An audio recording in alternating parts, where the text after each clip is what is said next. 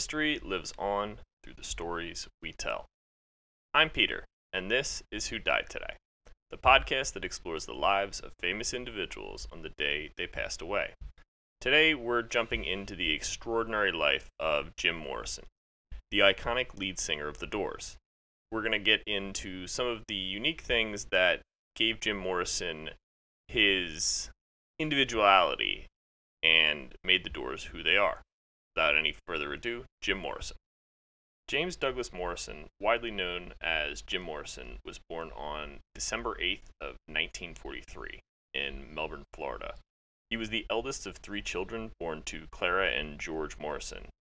George Morrison is going to play a pretty key role in Jim's life as he was a career Navy officer, which led the family to move frequently during Jim's early years. As a Navy officer, George Morrison played a pivotal role in shaping his son's perspective on authority and instilling just this general sense of discipline within him. Right? The constant moving exposed young Jim to diverse cultures, environments, and helped to spark his curiosity about the world and fueling his desire for exploration and freedom.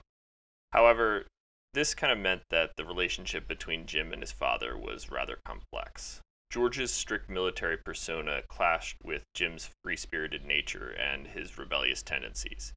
This dichotomy would later manifest in Jim's lyrics and performance as he challenged societal norms and questioned authority. This complex relationship, though, didn't mean that George Morrison didn't have a positive influence on his son, and he helped to introduce Jim to the world of knowledge and art. George was an avid reader, so he encouraged his son's intellectual pursuits. He introduced Jim to a diverse range of literature, including the works of Nietzsche and William Blake. It's through these literary influences that Jim Morrison developed a deep appreciation for the power of words and their ability to kind of convey these profound ideas and emotions. The poetic essence and the philosophical undertones in Morrison's lyrics can really be traced back to his early exposure to these really, really important literary giants. In 1961, Morrison's father retired from the Navy and the family settled in Alexandria, Virginia. It was during his high school years at George Washington High School that Morrison began to explore his artistic passions more actively. He immersed himself in writing poetry and delved into music, teaching himself to play the piano and the guitar. After graduating from high school, Morrison enrolled at Florida State University in 1961. However, he quickly realized that the traditional college environment didn't really align with his artistic aspirations and his desire for self expression. Morrison felt stifled and longed for a more liberating and creative path. In 1964, Jim Morrison is going to transfer to the University of California, Los Angeles, or as most people know it today, UCLA. There, he's going to study film and theater arts, and it was at UCLA that he's going to end up meeting a fellow student with a background in music, Ray Manzarek. This encounter is going to change both of their lives forever. Jim Morrison and Ray Manzarek discovered a shared passion for music and began to collaborate and experiment with different styles and ideas. They soon formed a band and recruited guitarist Robby Krieger and drummer John Densmore to the lineup, and thus the Doors were born. The Doors quickly gained attention for their unique sound blending rock, blues, and psychedelic elements. Jim Morrison's distinct vocal style, poetic lyrics, and charismatic stage presence began defining the characteristics of what would become known as the band's identity and form a huge part of their success. In 1967, the Doors released their self titled debut album, which featured the chart topping hit Light My Fire. The album received critical acclaim and catapulted the Doors into the mainstream music scene. Jim Morrison's magnetic stage presence and enigmatic personality drew audiences in, sparking a devoted following. As their popularity soared, Morrison's impact as the frontman of the Doors and the lyricist behind many of their hit songs became increasingly apparent. His introspective and often provocative lyrics explore the themes of love, freedom, and the human psyche. Right? Songs like Break On Through to the Other Side and The End showcased Morrison's ability to weave together vivid imagery and philosophical musings. Jim Morrison's journey through fame and artistic expression was often accompanied by a, to put it mildly, somewhat tumultuous relationship with drugs and alcohol. Throughout his career, he experimented with various substances, seeking inspiration, escape, and a means to cope with the pressure of his new celebrity status. Morrison's drug use became even more prominent during the very late 60s and the early 70s. He was well known to consume LSD, marijuana, and amphetamines, among other substances. These mind altering drugs fueled his creativity, but they also contributed to this kind of psychedelic and introspectiveness that made the nature of the Doors' music a little bit different than some other ones. Despite these challenges, the Doors continued to release influential albums, including Strange Days in 1967, Waiting for the Sun in 1968, and LA Women, Woman in 1971.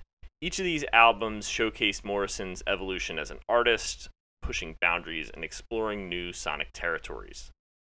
However, as Jim delved deeper into his drug experimentation, the line between recreational use and dependency became blurred.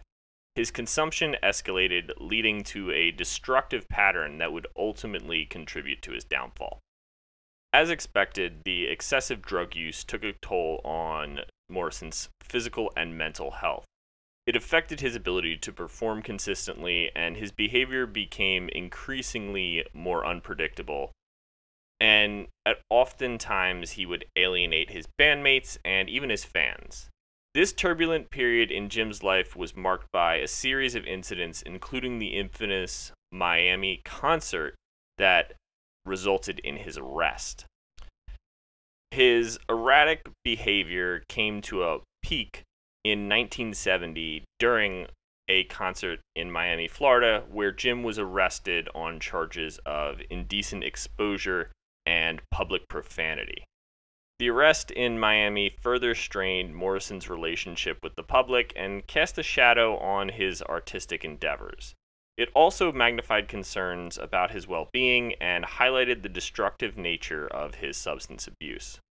Seeking refuge from scrutiny and legal battles, Jim Morrison relocated to Paris in 1971 with his girlfriend, Pamela Courson, and immersed himself in the bohemian atmosphere of the city's artistic community.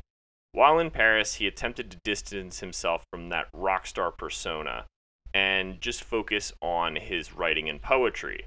However, the allure of drugs remained present in his life. While in Paris, Morrison sought to rediscover his creative spark and embark on new artistic endeavors.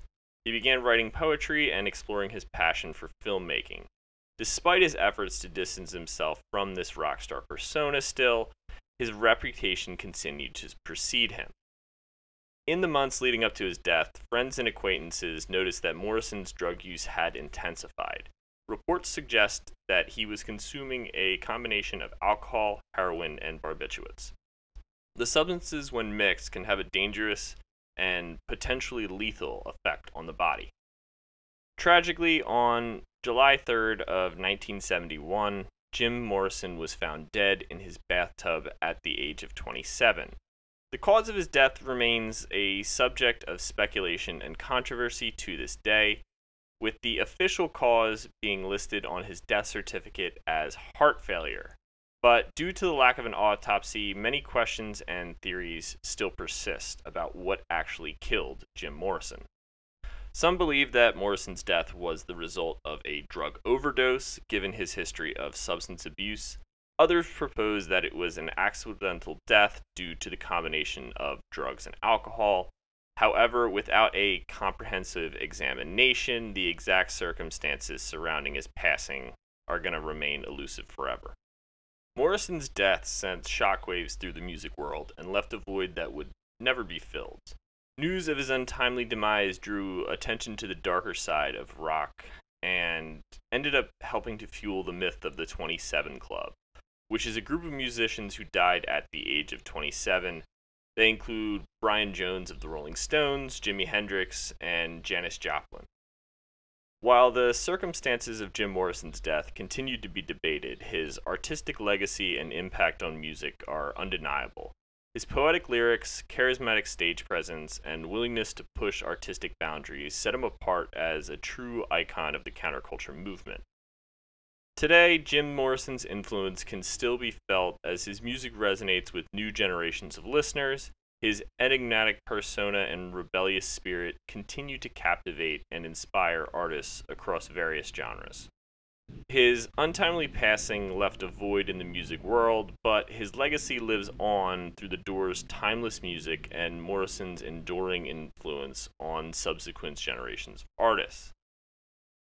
And that concludes today's episode on Jim Morrison a visionary artist who is going to push boundaries and forever change the landscape of rock music.